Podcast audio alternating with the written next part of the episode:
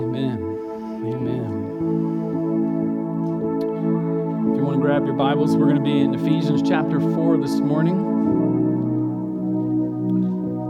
Ephesians chapter 4.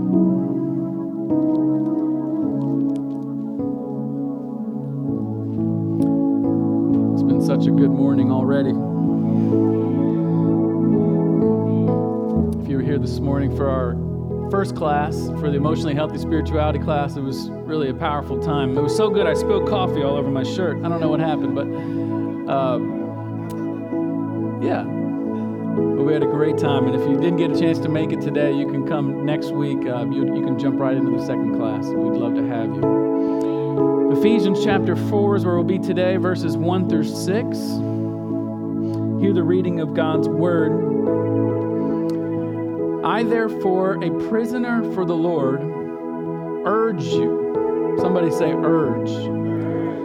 Urge you to walk in a manner worthy of the calling to which you have been called, with all humility and gentleness, with patience bearing with one another in love, eager to maintain the unity of the Spirit in the bond of peace. There is one body and one Spirit, just as you were called to the one hope that belongs to your call one Lord, one faith, one baptism, one God and Father of all, who is over all and through all and in all. Amen. Amen. This is the word of the Lord. I want to tag our text today a worthy walk, a worthy walk. Let's pray before we jump into the text. Father, thank you again for who you are and what you do and how you have worked in our life already. God, we ask as we come to your word today that you would continue your work by the power of your Spirit. Change us today. Change us more and more into the image of Jesus that we might shine, shine to bring glory to your name. We pray in his name. Amen. Amen. You may be seated.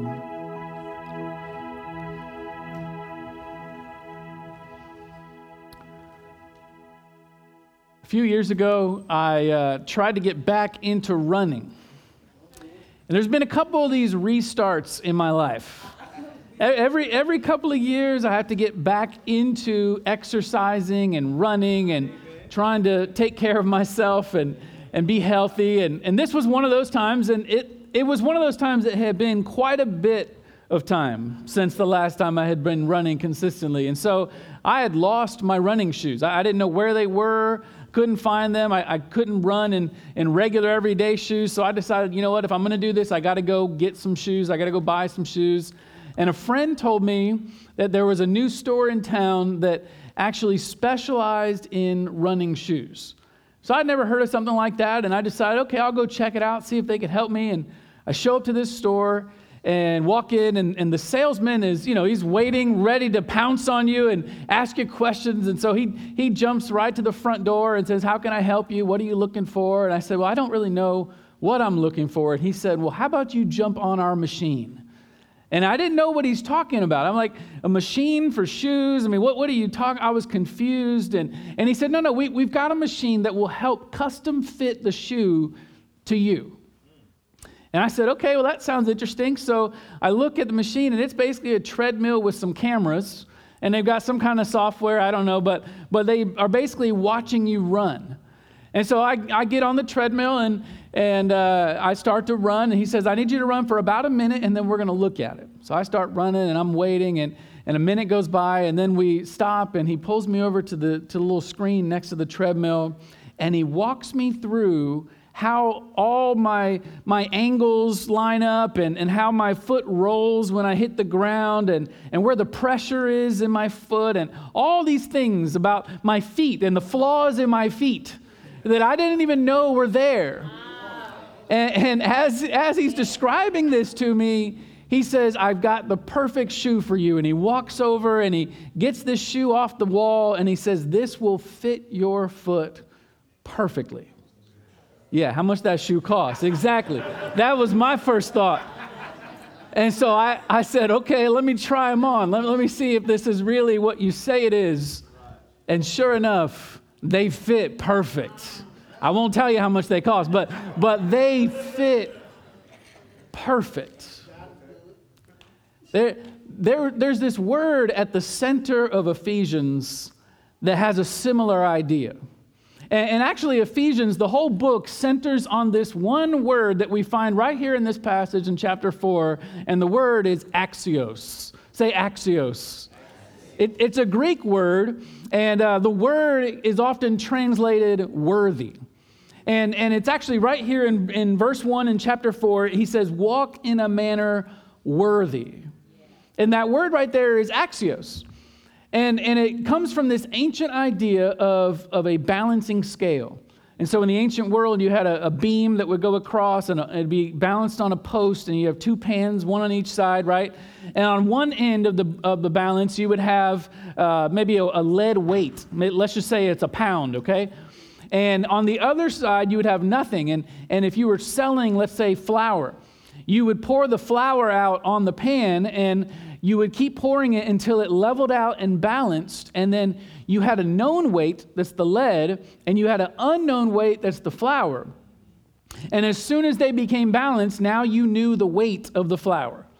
And when they got into balance, the word that they used was axios. It meant that they had the same value, the same worth. In other words, they, they were the perfect fit for one another. And, and the word was often used for things that could be completely different, right? Nothing could be different than lead and flour. And yet, when they are in balance, they're the perfect fit. They have worth, they're, they're worthy of one another. And so in Ephesians, Paul uses this word to describe the church's balance, the, the church's fit, our, our axios. And, and when he talks about it, this is what the two things are. He says, You're calling from God, and now you're walking with God. He says, you, You've been called into this relationship with God, and that, that's the whole first half of Ephesians. Paul is, is describing in detail what it means to be called by God into a relationship with Jesus and how that relationship with Jesus really transformed everything about who you are. And since God has called you into that relationship, now he says you're to walk in a manner that's axios, in, a manner that's perfectly fit to that calling. Do you hear that? In other words, if your Christianity has all calling, and, and, you have you know this amazing understanding of what God has done, but there's no walking, it's out of balance. It's unfit. It's unworthy. But if, your if your Christianity has all walking and, and you're doing things for God and you're doing things for God, but you don't really know who you are in God and who He's called you to be, it's out of balance, it's unworthy, it's unfit. And so he, he balances this out where the second half of Ephesians is all about what it means to walk out that life that God has called us into. And the first thing that he does, this is amazing to me the first place that he addresses is the church's unity. What, what does it mean to be a church that, that is unified across all these barriers, that we come together to be one in a worthy manner, in, in a way that is fit with the calling that God has given us in Jesus? We could talk about that for hours, but I got 25 minutes. So here we go. How do we pursue unity in the church. Let's look first at the unity or the urgency of unity. The urgency of unity. If you're following along with me, look with me at verse 1. Verse 1. He says this I, therefore, a prisoner for the Lord, urge you to walk in a manner worthy of the calling to which you have been called. See, Paul, right here, he, he backs up and he reminds them once again of his chains that he's a prisoner of the Lord. And, and if you remember, he's already said that before. And, and so he's kind of restarting because he got on a detour. He started to talk about uh, why he's in chains and how God is working through his pain. Uh, but now he kind of picks up his thought that he was coming out of in chapter 2. And chapter 2 is all about unity. Chapter 2 is all about how God in Christ has come to break down the barriers that they had between the Jews and the Gentiles in their church. That he's brought down the, the, the hostility, the, the wall of hostility that was between the two of them. And because God has done that in Jesus, right? Because of Jesus' own blood that was shed to, to take away this hostility, now Paul is saying, I urge you to live it out. In other words, what he's saying is if God has gone, if he's done all of this, if he's gone to such lengths to, to make sure we've been unified as his people, all of that has no purpose unless you walk it out. And he says it's so urgent, I, am I'm, I'm going to urge you to do it now. In other words, what, what he's saying is, is this is not something that can wait. This is something that has to happen now. This is something you have to move towards. This, this has to go from a thought or an idea or some kind of doctrine to action. It reminds me of Jesus' words in Matthew chapter 5. Jesus says this He says, This is in the Sermon on the Mount. So if you are offering your gift at the altar, and there remember that your brother has something against you, leave your gift there before the altar and go. He says, First be reconciled to your brother, and then come and offer your gift. Jesus is setting this in, in the context of temple worship, right? Like, what could be more important than worshiping God? And he says, if you're there in the middle of the worship service and you're about to offer your gift, and you realize in the back of your mind, there's, there's something wrong between me and my brother, there's something wrong between me and another person. He says, drop your gift at the altar. Just stop. Don't wait any longer. Don't, don't go do something. Go, don't think about it. Drop it and go take care of it. He's saying this is urgent. See, what Jesus was doing and what Paul is following Jesus in is he's saying what, whatever's going on in your life, if, if unity is not all the way up to the top of the priority list, you're going to miss it. It has to be urgent. See, unity is not optional, it's urgent. It's urgent. A couple years ago, I had a um, I had an old Jeep Grand Cherokee and it had like 300,000 miles on it. This, this thing was going and going and going. Every time I would take it into the mechanic for an oil change, they would, they would praise us for how did you keep this thing alive? It's still going and it's doing all right. But, but they would also give me like this long list of all the things that were wrong with the car. And, and you know how it is. If you've got an old car, you, there's things you just don't care about. You, you, it's on the list, but the car's not worth anything. It's not, it's not a big deal. And so they'd give me the list, and I'd read through the 20 things, and I'd be like, you know what? Let's not do any of that. Just give me the oil change, and we'll move on. But one time I went in, and the guy said, he said, look, I know you don't really like to do a lot for this car, and I wouldn't either, but this you need to take care of. He said, it looks like your serpentine belt is about to go out. Now, if you know what a serpentine belt is, it's this long rubber belt that kind of winds through your engine and it basically keeps everything moving and it can wear down over time and it, it can have these little wears and cracks. And, and if it gets old enough and bad enough, it can snap. And if it snaps while you're driving, it's dangerous and it can, it can ruin the whole engine. And what would have cost just a couple hundred dollars to fix now costs you thousands, if not the whole car. And so it wasn't optional, it was urgent. I had to take care of it now.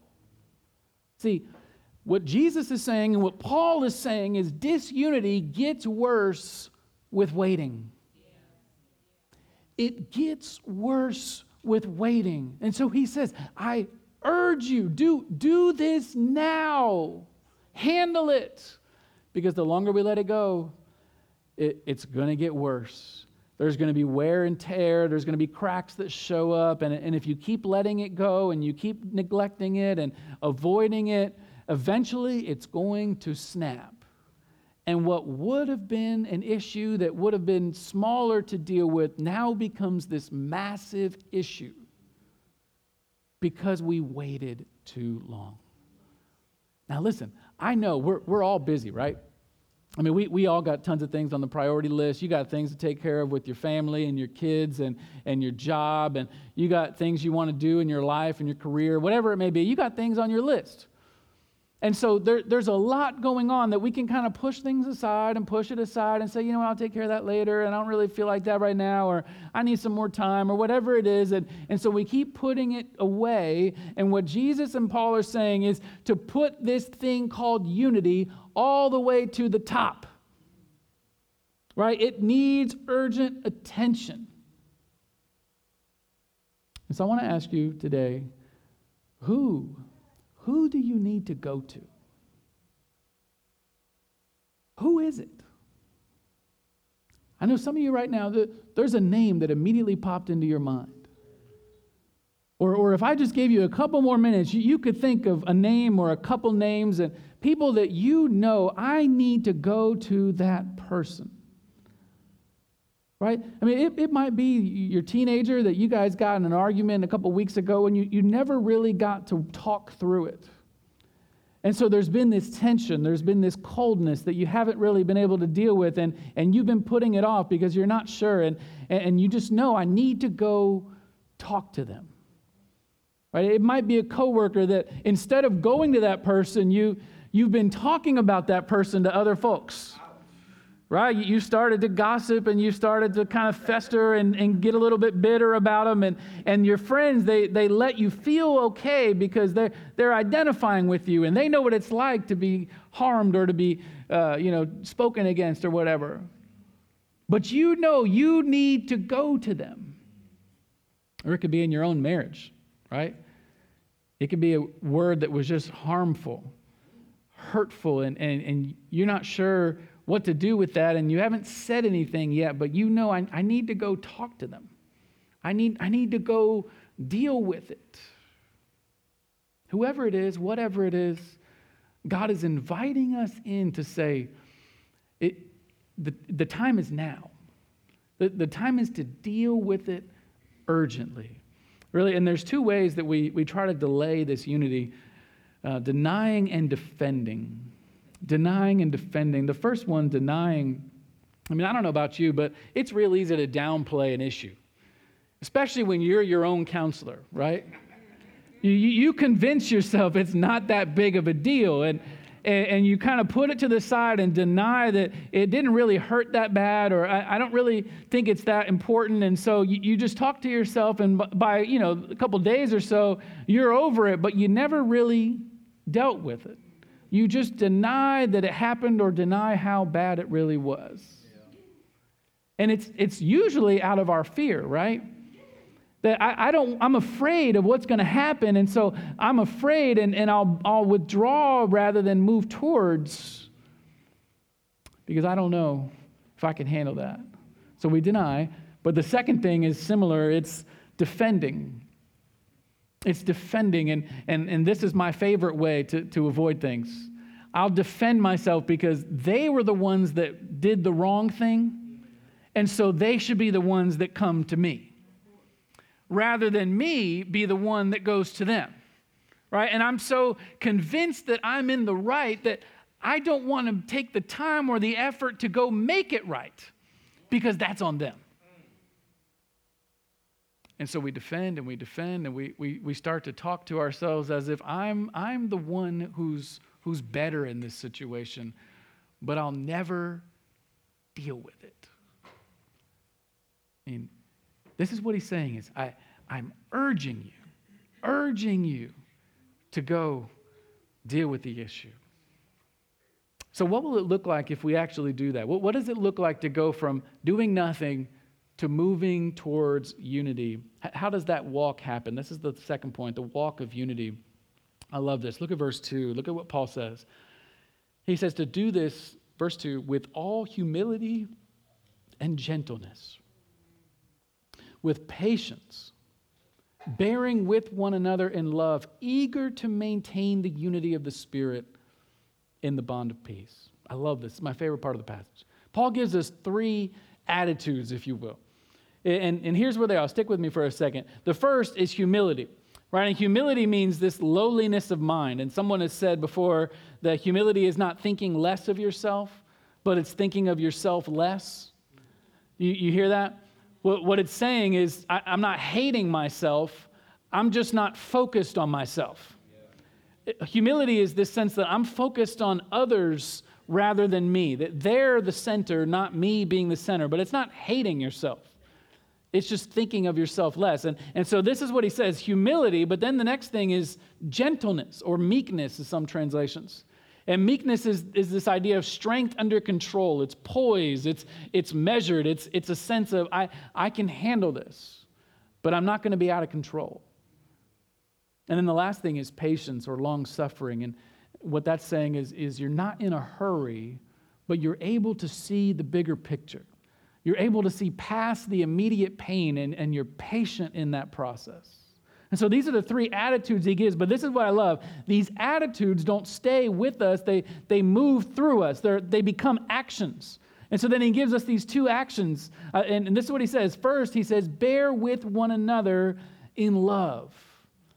And the word literally means to esteem somebody or to celebrate somebody. So it's not just I'm going to tolerate them because I have to and God told me to, but I'm going to esteem them. I'm going to celebrate them and, and rejoice in who they are because that's who they are. There, there's good in them. And so I'm going to bear with them and esteem them. And, and, and then he says, secondly, eager to maintain unity. Some translations say, instead of eager, make every effort. Do whatever you possibly can to maintain unity. Now, did you hear the contrast? Did, did you hear the tension? This is what I love. He, he says in one breath, I want, I want you to go slow and bear with the person. And then in the very next breath, he says, I want you to be eager to do everything you possibly can to maintain unity. I mean, doesn't that sound contradictory? Doesn't it sound like you want me to go slow, but you want me to be eager and, and go after it? Which one is it, Paul? I think it's the best picture you can get of what it means to pursue unity. It's both. It's both. See, listen, unity is uh, it, it's urgent with love, but, but it's unhurried with results. That'll change your life right there. It's, it's urgent with love, but, but it's unhurried with the results of your love. The, think about it this way Dietrich Bonhoeffer, he, uh, he's famous for being a, a, German theologian and pastor who, who uh, was part of the resistance against the Nazi regime. And, and uh, he's written a lot of modern classics. People love him. Uh, and, and he eventually was martyred for his resistance against uh, Hitler. And uh, one of the lesser known parts of his life was that he actually came from Germany to America and spent some time here in America. And when he was here teaching at a seminary, he attended a predominantly black church, Abyssinian Baptist Church in Harlem. And very historic, kind of prominent church. And, and the pastor was well known. And he spent so much time in that community that it, it really transformed his view of so many things. He writes about it in his journals, and he says that it transformed his views of, of social uh, active, activism, and it, it transformed his views of what it means to love Jesus. And, and one of the things it transformed was his idea of community. And so Dietrich Bonhoeffer learned what it means to be a church community from the historic black church. And he took that back to Germany and he started his own little seminary and he started to kind of. Uh, uh, kind of experiment, if you will, with what it means to be a community of people in the church. And he gathered all these ideas and he wrote this classic on community from all these insights he gathered, and he called it Life Together. Life Together. And he writes some profound things about what it means to be the church. And one of these things I want to read to you. He says this Those who love their dream of a Christian community more than the Christian community itself become destroyers of that Christian community. Even though their personal intentions may ever be so honest and earnest and sacrificial. Do you hear that? well, what he's saying is, is, is you take your idea of what the Christian community should be, and, and you have these grandiose ideas, and, and you fall in love with those things. And because you love that so much, you actually destroy the community you love. What he's saying is, you can, you can make even Christian community into an idol. Right? The way we talk about it around here is an idol is taking any good thing and making it a God thing. And that could be any good thing, even community. You can take what God has designed the church to be and you turn it into something now you've worshiped, and it becomes the very thing that destroys the thing you love. Let me tell you how that works. The, the way this happens is, is you start getting these ideas about what the church should be. Right? I mean, it, it's fashionable to, to critique the church.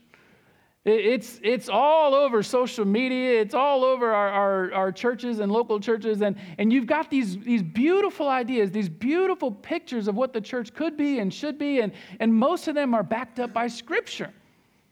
Right?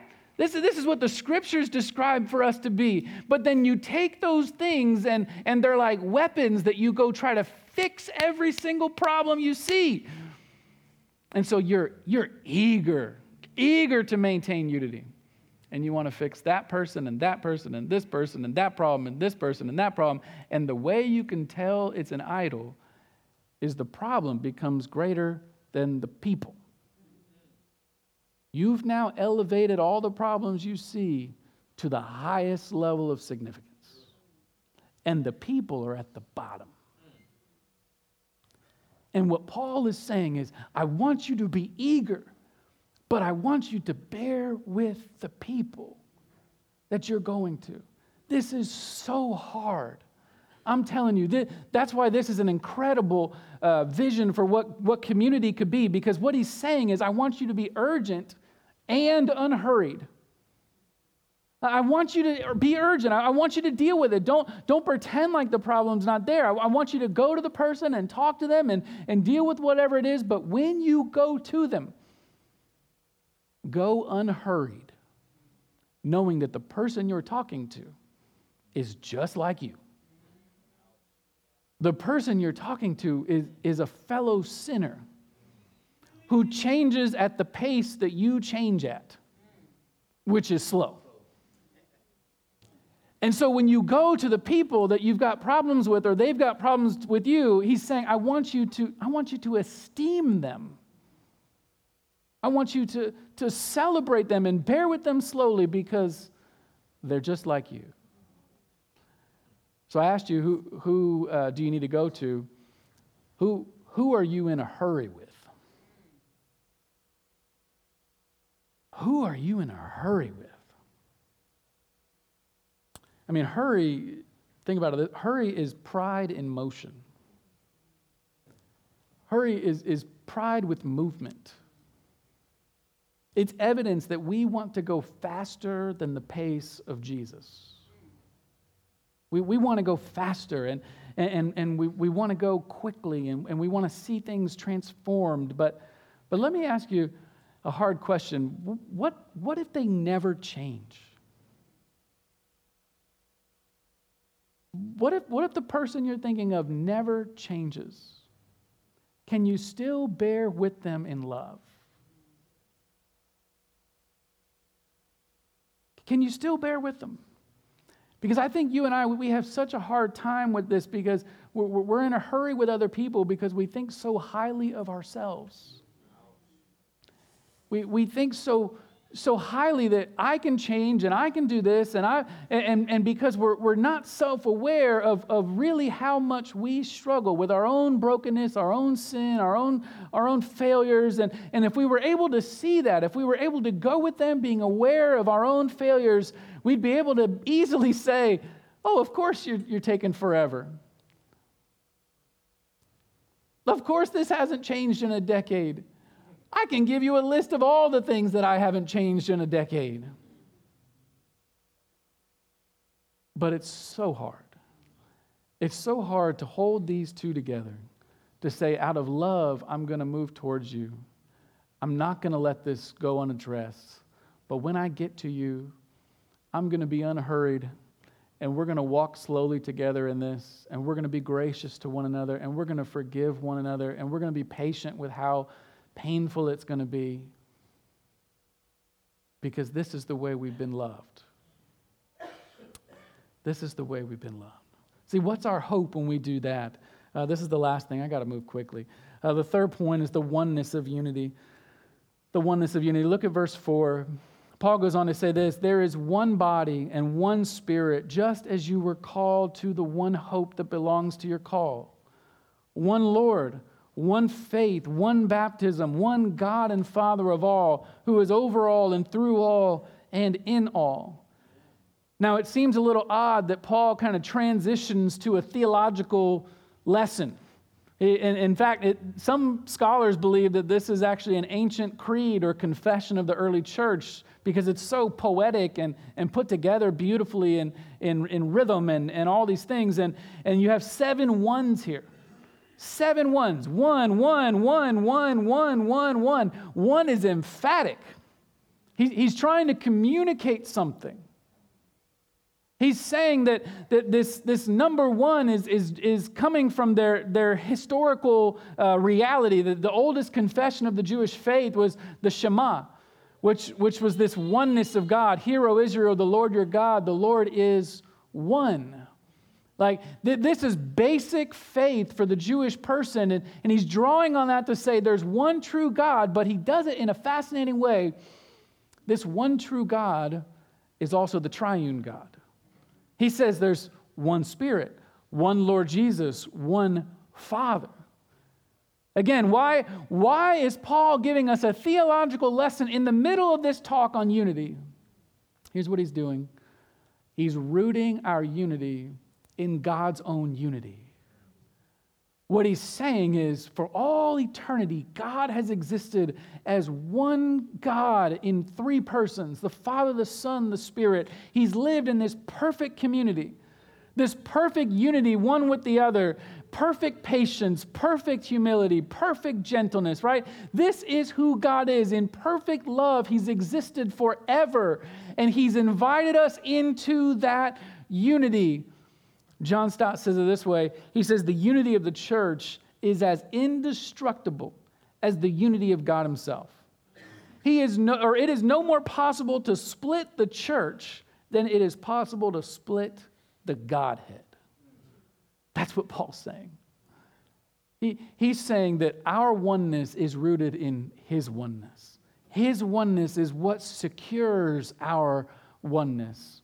Jesus, on the night in which he was betrayed, he, he uh, took his disciples up into the upper room, right? And they're going to celebrate the Passover meal for the last time. And Jesus is with his disciples, whom he'd been with for three years. Day after day after day, he's teaching them, he's leading them, he's loving them, he's, he's spending all this time with them. And you would think that after three years of every day with Jesus in the flesh, they would be in a better place, right? And here they are with their final meal with the Savior and they're fighting.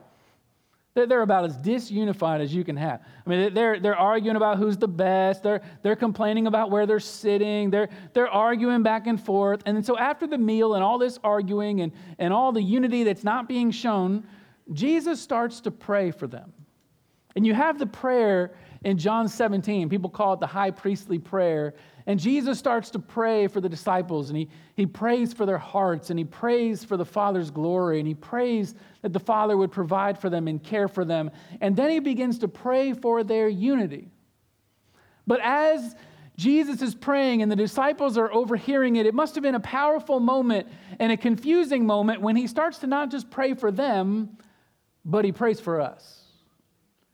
That's right. He, Jesus prayed for you and for me, for his whole church that would come. This is what he says. He says, I do not ask for these only, meaning his disciples, but also for those who will believe in me through their word. Listen, that they may all be one. Jesus looked into the halls of history all down the line and he saw our division. He saw our hatred. He saw our hostility. He saw our apathy. He saw all the things that we, we didn't want to deal with. He saw our racism. He, he saw our, our, our anger. He, he saw all these things. And he knew that the oneness that was going to be required was going to require everything from him. It would tear him apart. You could see it on the cross in the flesh. I mean, Jesus was led that night to, to the cross like a lamb to the slaughter, and he was delivered over to the Roman soldiers who literally stripped down the skin of his back and separated the skin. He was crowned with thorns that split apart the flesh of God. He was nailed with holes that, that put separation in his very hands. He was pierced in his side to separate his side, right? All the way to his very last breath. And the separation that he felt in his body was nothing compared to what he felt in his soul. Jesus being separated from his heavenly Father for the first time in all eternity, he cries out to his Father, Where are you? You've forsaken me. He, he feels it at the depths of his soul that in order to bring us together, he'd have to be torn apart. But in becoming sin for us, our guilt, our shame, our violence, our corruption, our hatred, our fears, He took our place in the very hostility of God. The sin that separated us from God couldn't be ignored, it couldn't be denied, it had to be dealt with, it had to be paid for. And so Jesus was killed on the cross to kill the hostility in the church. Our oneness cost it, cost him it all. And so, in killing the hostility, he was creating this new unity. It was all to bring us near. It was to create one new family, one family from every tribe, one family from every tongue, one family from every nation, one family that would bring him glory for eternity, one family that was confounding the world with our love across borders, one family that would confuse the politicians and the rulers that we would love across these barriers. One family that would seem to the outside world an impossibility because it was. But God does the impossible. Our oneness is secure in Him, the one true God. The Father, the Son, the Spirit, and, and listen, as we close, what, what he's calling us into, what, what he's inviting us into as we pursue unity, is to walk out what we already have. He says, I, I've already done this. The proof is, is that God has purchased all these things according to who He is. He's done it. Now we, we have to live in a way that walks it out, in a way that's, that's a perfect fit with the calling that He's called us to, He says, I, I want you to walk like that. I, I want you to live in the grace and the unity and the love that I've made for you. Let's pray. Lord Jesus, as we prepare our hearts for the table, we realize that this table that we're about to partake in is, is the image of what you have us uh, headed towards. That we one day dine together with all the people that you've redeemed and brought into your new heavens and new earth, and we will sit around the table as one. We will sit around the table as every single person who's been purchased by the Lamb's blood. And so this table is, is such a perfect picture of what it means for us to, to now start celebrating and rejoicing and living out what's already the reality. And so, God, we ask for your forgiveness, that you would forgive us for our disunity, forgive us for our fears and our prides that, that, that have kept us apart, forgive us for our apathy and and the ways that we've neglected things, whatever it may be, God, forgive us and give us the power in your spirit to move forward with eagerness and grace, with patience and love. And that, God, we would be the people who receive the same because it is what we have received from you.